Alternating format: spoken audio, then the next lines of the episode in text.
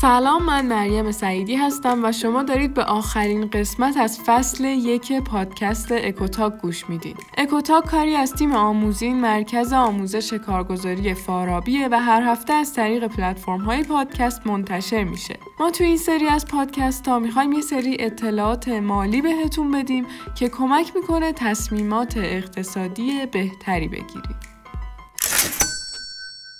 تو این قسمت میخوایم یه آنچه گذشت از 15 تا اپیزود قبلی بگیم، ولی نمیخوایم همه چیزو دیگه خیلی جزئی و مورد بگیم و بیشتر میخوایم روی نتیجه گیری های این اپیزودها تمرکز کنیم. بگیم که خب الان همه اینا رو گفتیم، اگه تا الان باعث نشده تغییری تو زندگی مالی و اقتصادیمون بدیم، الان که یه بار دیگه میخوایم یه داستان کلی از مسیری که تا اینجا اومدیم بگیم، میتونه حداقل روی نحوه فکر کردن ما تاثیر بذاره. اگه این اتفاق بیفته یعنی تمام چیزی که اکوتاک توی همه این اپیزودا قصد داشته انجام بده.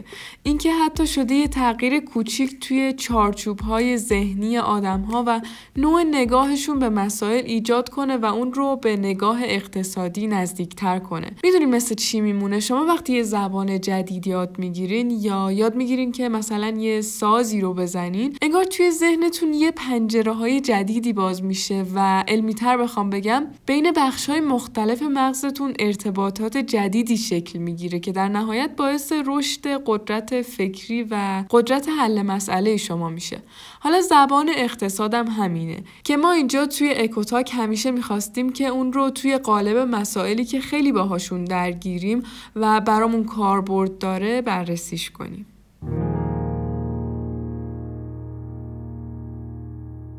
قبل از اینکه بیایم همه این کارهایی که گفتیم رو بکنیم، یه سری دستورالعمل برای مدیریت مالی شخصیمون نیاز داشتیم که اصلا چه اقتصاد و دنیای مالی رو دوست داشته باشیم چه نداشته باشیم، لازم بود که هر کسی اونها رو هرچی سریعتر بدونه که به اونا اصول اولیه سواد مالی گفتیم و توی 9 تا اپیزود اولمون بررسیشون کردیم.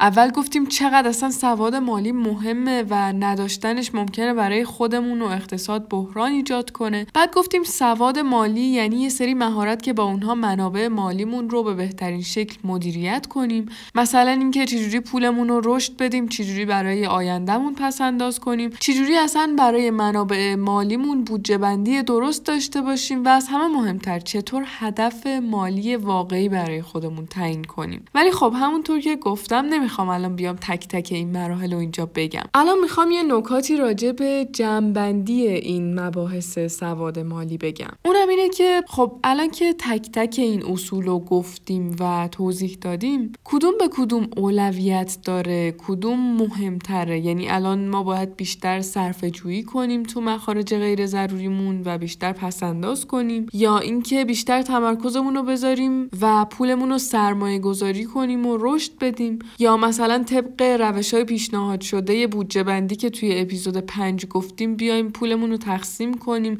یه درصدی رو پس‌انداز کنیم، یه درصدی رو سرمایه گذاری کنیم. الان باید چی کار کنیم دقیقاً؟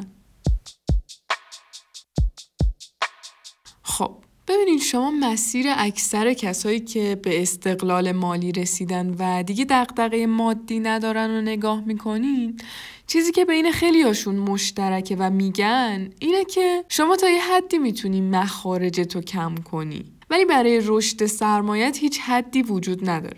خب این به این معنی نیست که اهمیت پس‌انداز کمه یا اینکه صرفه‌جویی کردن مهم نیست، ولی خب یه واقعیت دیگه، شما اگه نخوای اون سطح رضایت از زندگی و خوشحالیت زیاد تغییر کنه، تا یه حدی میتونی مخارجتو کم کنی. از اونور خب میگیم باید کار کنیم پول در بیاریم به جای صرفاً خرج نکردن دیگه، ولی خب برای اونم ما محدودیت زمانی داریم، محدودیت فیزیکی و ذهنی داریم.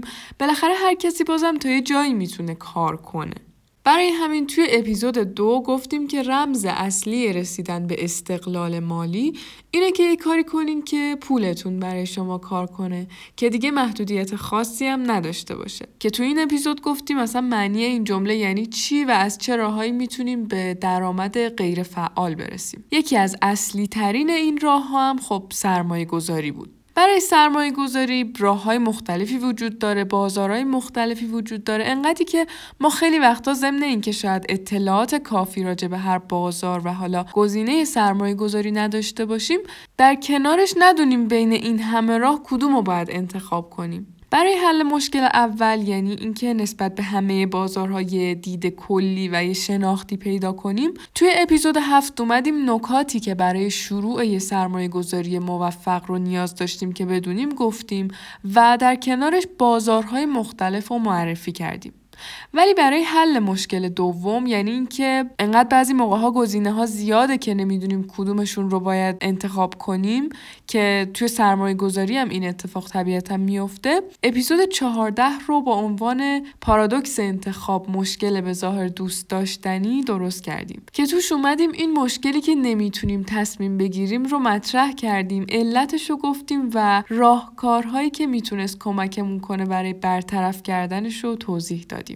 تازه همه این شناخت بازار و انتخاب بینشون و اینا به کنار، اگه خواستین بیشتر هم سرمایه گذاری کنین و پول نداشتین، میتونین وام بگیرین، ابزار مالی که خیلی وقتا توی اقتصاد ما اهمیتش نادیده گرفته میشه و اکثرا یه دید منفی نسبت بهش وجود داره، ولی ما توی اپیزود 4 قشنگ از زوایای مختلف این ابزار مالی و نحوه کارکردش و اینکه کی و تو چه موقعیتی بهتره وام بگیریم رو توضیح دادیم.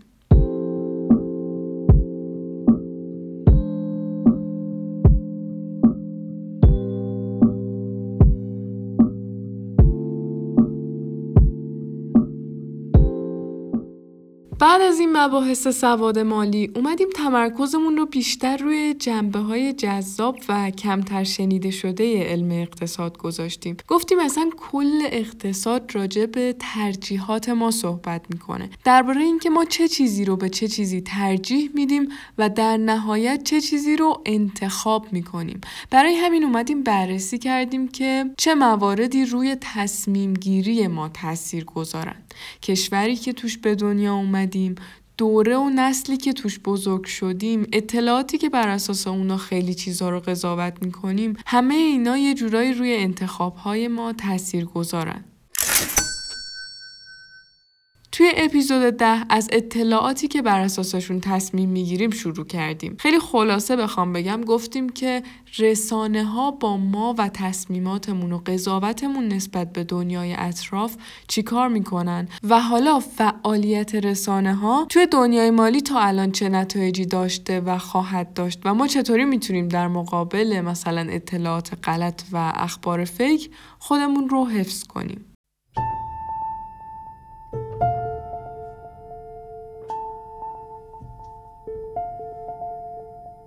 بعد رسیدیم به یکی از واقعا جذابترین موضوعا، یعنی ریسک.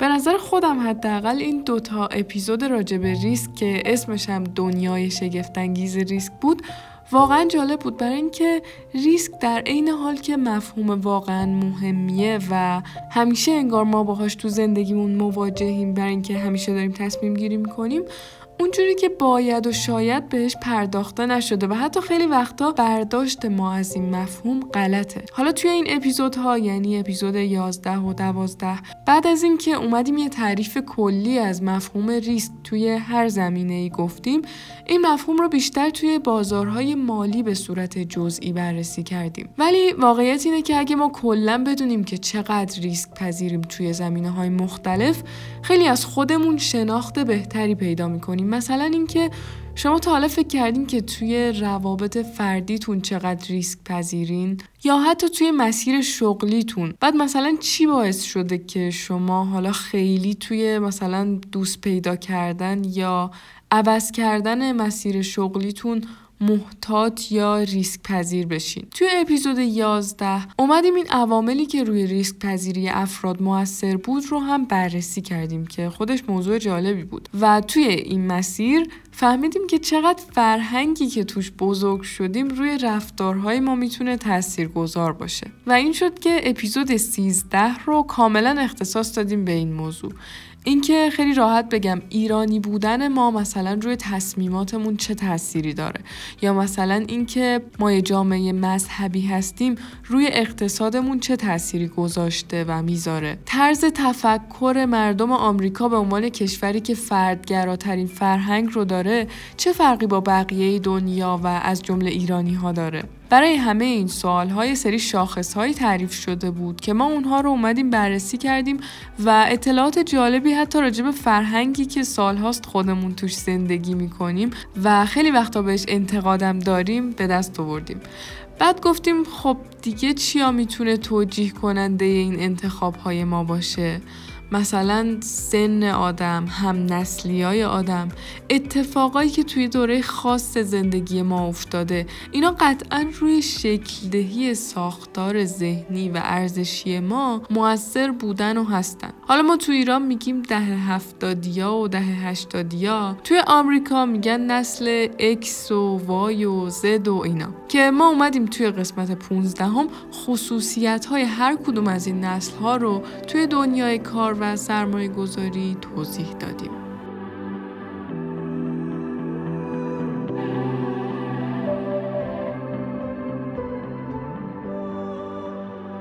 اپیزود 16 هم که الان دارین بهش گوش میکنین، همونطور که گفتیم اپیزود آخر از فصل 1مونه که اومدیم توش یه آنچه گذشت از کل فصل 1 گفتیم که اگه دوست داشتین یه سری موضوعایی که گوش ندادین رو برین گوش کنین، یا اگه گوش کردین قبلن یه یادآوری براتون بشه. خیلی زود با فصل 2 و کلی موضوع جذاب اقتصادی دیگه برمیگردیم، حتما منتظرمون باشین. امیدوارم که از این فصل لذت برده باشین و براتون جالب و مفید بوده باشه. اپیزود مورد علاقتون رو حتما برای ما توی قسمت کامنت ها بنویسین و توی سال جدید خیلی بیشتر مراقب خودتون و کسایی که دوستشون دارین باشین.